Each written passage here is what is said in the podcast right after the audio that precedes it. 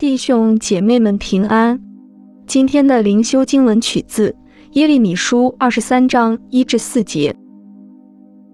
耶和华说：“那些残害赶散我草场之羊的牧人有祸了。”耶和华以色列的神斥责那些牧养他百姓的牧人，如此说：“你们赶散我的羊群，并莫有看顾他们，我必讨你们这行恶的罪。”这是耶和华说的。我要将我羊群中所余剩的，从我赶他们到的各国内招聚出来，领他们归回本圈，他们也必生养众多。